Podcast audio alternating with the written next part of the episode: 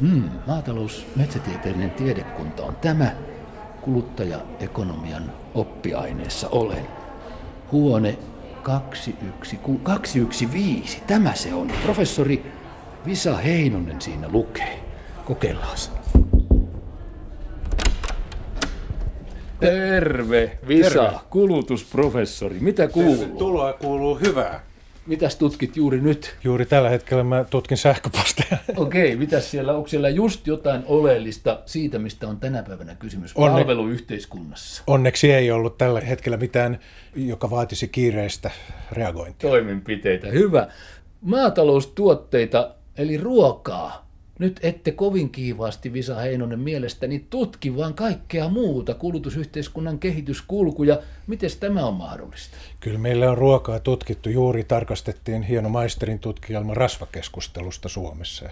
Mutta kyllä se on niin, että emme pelkästään ruokaa ja pelkästään maalaisten kulutustakaan voi tutkia. Että kyllä kaupungissa tapahtuu niin paljon kulutukseen liittyviä ilmiöitä, että kyllä meidän täytyy kaupunkiin suhtautua vakavasti. Ja keskustelut käydään täällä rasvasta ja muusta erittäin vahvasti joka kadulla ja kaikissa mediassa ja kaikessa puhutaan, mitä rasvaa nyt saa syödä ja mitä ei. Onko teillä kantaa? Meillä ei ole jyrkkää kantaa, mutta toki ravitsemustiede on oppiaine täällä meidän tiedekunnassa Kuuntelen herkällä korvalla, mitä professori Mikael Fogelholm sanoo ravitsemuksesta. Mä olen itse yhteiskuntatieteilijä, enkä tunne niinkään tätä kemiallis-biologista ruoan, ruokaan liittyviä asioita, että me ollaan kiinnostuneita kulutusnäkökulmasta. Ja, ja palveluyhteiskunta, sen täytyy teitä nyt kiinnostaa, koska siitä kaikki puhuvat ja ovat puhuneet jo vuosikausia. Semmoinen on kuulemma täällä ja päällä. Onko palveluyhteiskunta, onko se Suomessa – voimissaan, onko se totta, onko termi hyvä, Visa Heinonen? Kyllä palveluyhteiskunta on Suomessa palveluiden osuus tuotantorakenteessa on kasvanut 50-luvulta lähtien voimakkaasti. Tämä ei toki tarkoita sitä, etteikö muita elinkeinoja tarvittaisi, mutta maatalouden ja alkutuotannon osuus vähenee ja jalostuksen merkitys kasvaa.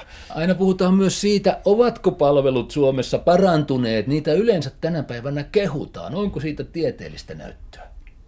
Jonkin verran tieteellistäkin näyttöä jo on. Palveluita ei niin paljon vielä ole tutkittu, että meillä olisi täysin kattava käsitys siitä, että miten palvelut Suomessa hoidetaan, mutta yksi meidän olemassaolomme tarkoitus on palvella toisiamme ja lisätä sillä tavalla toistemme hyvinvointia. Ja olemme oppineet käsittääkseni sitä tässä maassa. Hampurilaiskulttuurin rantautumisen myötä kenties. Meillä on jo semmoista iloa olla mukavasti toistemme kanssa, esimerkiksi tiskin yli. Joo, kyllä se pitää paikkansa. Nykyään ravintolassa saa esimerkiksi paljon parempaa palvelua. Kaupoissa saa hyvää palvelua lähes poikkeuksetta. Toki aina on parantamisen varaa. Puhelimessa palvellaan siinä ja tässä asiassa löytyvät numerot ja kaikki tiedot, osoitteet, henkilöt, vaikka mikä. Kyllä, se on ihan totta. Tietysti osa näistä palveluista on menossa itsepalveluksia. Me, me suomalaiset olemme aika kovia itsepalvelun kannattajia olleet tosiasiassa me ei oikeastaan tiedetä, että onko se totta, että meille vaan sanotaan, esimerkiksi pankit sanoo, että sen takia palvelua, tämmöistä konkreettista palvelua vähennetään, että kun ihmiset haluaa palvella itseään. Niin, mut, mut vaikka kyllä, se totta olisikaan, niin niin sanotaan. Juuri näin, että hyvin mielelläni ottaisin hyvää palvelua vastaan aina. Ja olemassa olevia palveluita kehutaan. Silloin unohtuu tietysti se, että itsepalvelumeininkiä on paljon, mutta Mitäs Visa Heinonen sanot siitä hokemasta tänä päivänä, joka on meille erittäin tuttu takakymmeniltä tässä maassa? Emme voi elää pesemällä toistemme paitoja. Nythän maailma näyttää siltä, että kyllä voimme. No mä sanoisin, että emme voi myöskään elää myymällä toisillemme auton varaosia vaikkapa, että kyllä yhteiskunnallinen työjako on sellainen, jossa kaikella on sijansa. Ja nykyään jopa elämme näköjään pelkästään syöttämällä tai juottamalla toisiamme. Silloin ollaan jo aika pitkällä savupiipputeollisuuden ihanteista. Ehdottomasti. Suuri teollinen vallankumous, niin sehän tarkoitti sitä, että tuotanto siirtyi kodeista tehtaisiin ja jostain pienistä verstaista. Juu. Nyt ollaan tultu tämmöiseen jälkiteolliseen yhteiskuntaan, jossa palveluiden rooli on aivan keskeinen. Ja minusta tälle kehitykselle ei ole mitään loppua näkyvissä. Ja se on myöskin ehkä se tie, jota on kuljettava, jos halutaan ekologisempaan yhteiskuntaan päästä. Tämä kaikki tuo mieleeni jo sen tilanteen, jonka olette Visa Heinonen kohdanneet. Kulutusta ja kulutusyhteiskuntaa ei voi enää tutkia pelkästään yhdessä laitoksessa, vaan tarvitaan kaikenlaisia ajattelijoita tähän touhuun mukaan. Teiltäkin vaaditaan hyvää palvelua toinen toisillenne. Kyllä. Kulutustutkimuksen seura perustettiin Suomeen vuonna 2001 ja sen ideana oli tuoda yhteen niitä aika harvalukuisia kulutustutkijoita, joita Suomessa vielä on, ja tuoda sitten mukaan myöskin muualla työelämässä olevia seuraamaan tätä kulutustutkimusta. Kyllä se on ollut menestystarina. Meillä on jäsenmäärä on koko ajan pikkuhiljaa kasvanut. Että... Sanois nyt vielä yhteistoiminnan hedelmistä suomalaisessa yliopistomaailmassa. Keitä teidän porukkaanne kuuluu kulutustutkimuksen seuraan, joka pyrkii tekemään maailmalle hyvää? Meidän kuluttajaekonomiahan on ainut oppiaine Suomessa yliopistotasolla, jossa voi ihan puhtaasti suorittaa jopa tohtorin tutkinnon näissä kuluttaja-asioissa, mutta nyt sitten Lapin yliopistossa, Vaasan yliopistossa, Jyväskylän yliopistossa, Aalto-yliopistossa, Turun yliopistossa. Kaikkialla on kulutustutkijoita. Monet heistä saattaa olla markkinoinnin oppiaineissa tai mm. sitten sosiologiassa.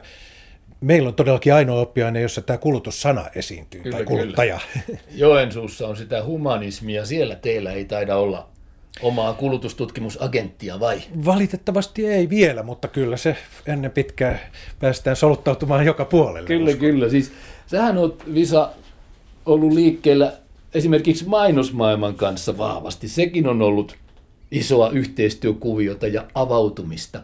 Ja nykyään pitää olla auki suomalaiseen virastoelämään ja kaikkeen. Tässä on kirjastohyllyssä esimerkiksi omassa huoneessasi nyt uutta Suomessa klassikko suomalaisen mainonnan historiasta.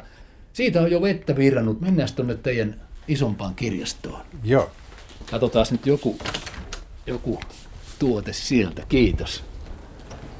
Ensinnäkin henkilökunnan kahvio tauko tilaa. Siellä on ihan nämä normaalit lehdet teilläkin. Te seuraatte tietysti kaikkea maailmaa niin kuin pakko on.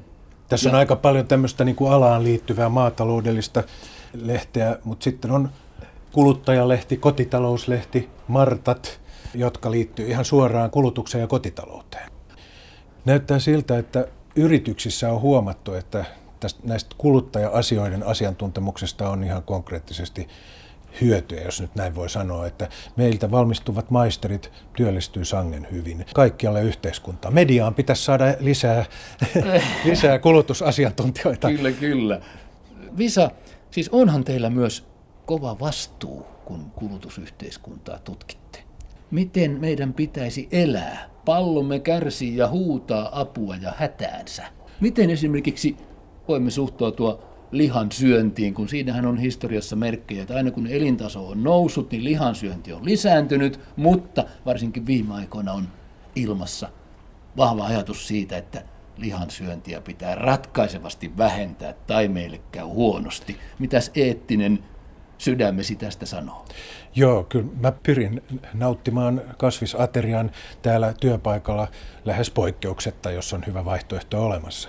Mutta se ei tarkoita sitä, että mä sanoisin täysin ei, jos on hyvä pihvi ja lasillinen punaviini saatavilla joskus silloin tällöin, niin, niin, niin se sulastuttaa kummasti elämää, että en ole absoluuttisesti tässä mielessä. Mutta kyllä määrällisen kulutuksen ja nimenomaan materiaalisen kulutuksen kasvuhan uhkaa koko planeetan olemassaoloa. Jos kaikki kuluttaisi sillä tasolla, kun Yhdysvalloissa kulutetaan henkilöä kohti, mm. niin se tarkoittaa sitä, että me tarvittaisiin neljä, viisi maapalloa, jotta Kiinalaiset ja intialaiset, jos siihen pääsevät ja ryhtyvät, niin tosi huonosti meille käy. Kyllä. Onneksi tämä asia on tiedostettu. Että mä sanoisin niin, että monesti nyt kun helppo maalata kauhukuvia, mutta jos me ajatellaan, että tähän on vakavasti suhtauduttu vasta 1960-luvulta lähtien. Että vielä 60-luvulla naureskeltiin ja vielä 70-luvullakin niille, jotka oli huolestuneita ympäristön tilasta. Ja oli ihanaa, kun alkoi saada lihaa, Kyllä. kohta jopa kokonaista 70-luvulla. Se pitää paikkansa, niin. mutta meidän materiaalinen hyvinvointi on lisääntynyt niin nopeasti nyt tässä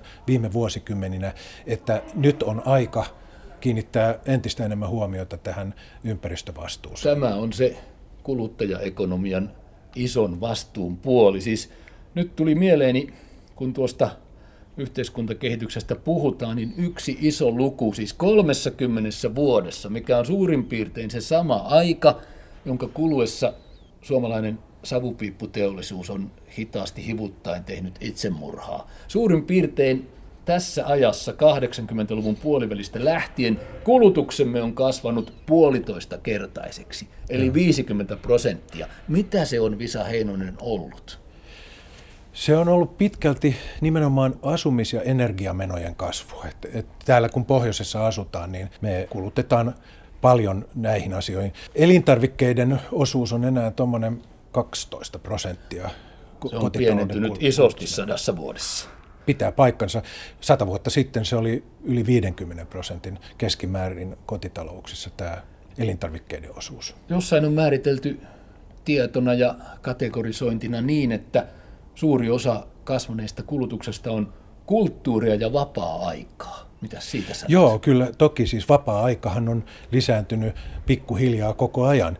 Ja Aika... nyt tarkoitetaan nimenomaan rahan, käyttö, rahan käytöllistä vapaa-aikaa. Kyllä. 60-luvullahan lauantait tuli vapaapäiviksi asteittain ja sen jälkeen aika monet perheet alkoi sitten juuri lauantaina tehdä niitä ostoksia Joo. ja tämä kehitys on jatkunut. Kyllähän ajankäyttötilastojen mukaan kuitenkin suomalaisten keskimääräinen vapaa-aika on koko ajan lisääntynyt ja suuri osa siitä menee television katseluun. Voi, voimme Aivan. ajatella myös niin, että television katselu on kulutusta. Siinä kulutetaan kulttuuripalvelua, jonka Yleisradio, MTV ja kaikki oivalliset kyllä, kanavat kyllä. meille tuottaa. Aivan, ja sitten on kaikki lippujen hinnat tapahtumiin, lätkämatseihin, teatteriin, oopperaan, se kaikki nostaa sitä osuutta. Aika vahvasti olemme siirtyneet leipäyhteiskunnasta kohti sirkushuvien yhteisöjä? Kyllä joo, se, se pitää paikkansa. Me joskus leikiteltiin kollegan tutkimusprofessori Mika Pantsarin kanssa sillä ajatuksella, että ollaanko me siirtymässä kylpyläkapitalismiin, joka on, olisi tämmöinen niin kuin kapitalismin jalostunut vaihe, jossa voidaan nautintoille omistautua sitten. Että, että tota, ehkä me emme vielä ihan kokonaan siellä ole, mutta kyllä, kyllä tämä todellakin hyvinvointipalveluiden kysyntä kasvaa koko ajan ja toivottavasti ihmiset voivat nauttia kaiken kaikkiaan enemmän kulutuksesta tuntematta kauhean huonoa omaa tuntoa. Et siinä mielessähän palvelut on aivan olennaisia. Ja tässä. yhä useammat ihmiset, jos voisivat niin tehdä. Kyllä. Jotta eivät ne samat aina vaan. Kyllä.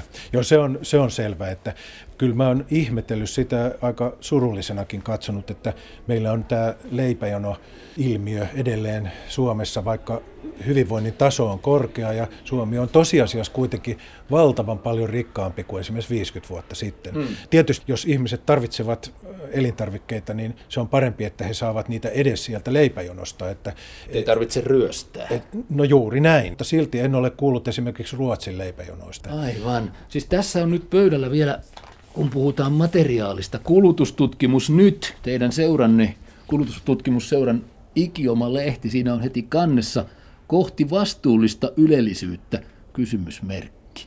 Eettiset jut- ja niin. ekologiset trendit sekä luksuskulutus Suomessa. Joo. Mitäs juttu sisältää? Siinä tutkitaan nimenomaan ylellisyyskulutusta ja sitä, miten hyvin se käy yhteen sitten näiden eettisyyden ja ekologisuuden trendien kanssa. Hmm. Tietysti ajatellaan, että ylellisyystuotteita on ne, jotka kaikki haluavat ja harvat saavat. Aivan. Voi ajatella myös niinkin, että vaikkapa aika olisi muuttumassa tällaiseksi ylellisyyshyödykkeeksi, että kun meillä on hirvittävä kiire koko ajan, niin ne, joilla on mahdollisuus omaan aikaan, voivat nauttia siitä ylellisyydestä, tai luomasta joutulaisuudesta. Niin, tai niin Nimenomaan, joo. Ja täälläkin teidän työpaikallanne yliopistolla, niin tämä on kahvila. Ei täällä tuntikausiin ole kukaan ehtinyt olemaan. Siis no. tuolla puurtavat huoneissaan. Toki, mutta kyllä täällä tavallisesti kokoonnutaan aamukahville ja sitten joskus iltapäivällä on myös kahvitauko ja kyllä täällä ihmisiä käy, jos just, on just. muuten kova kiire. Paraneeko maailma? Näin me toivomme. Välillisesti me ajatellaan niin täällä yliopistolla, että yksi tapa parantaa maailmaa on se, se että me tutkimme täällä ja koulutamme mahdollisimman päteviä maistereita yhteiskuntaan ja sitten joistain tulee myös tohtoreita ja he levittävät meidän hyvää sanomaamme eteenpäin.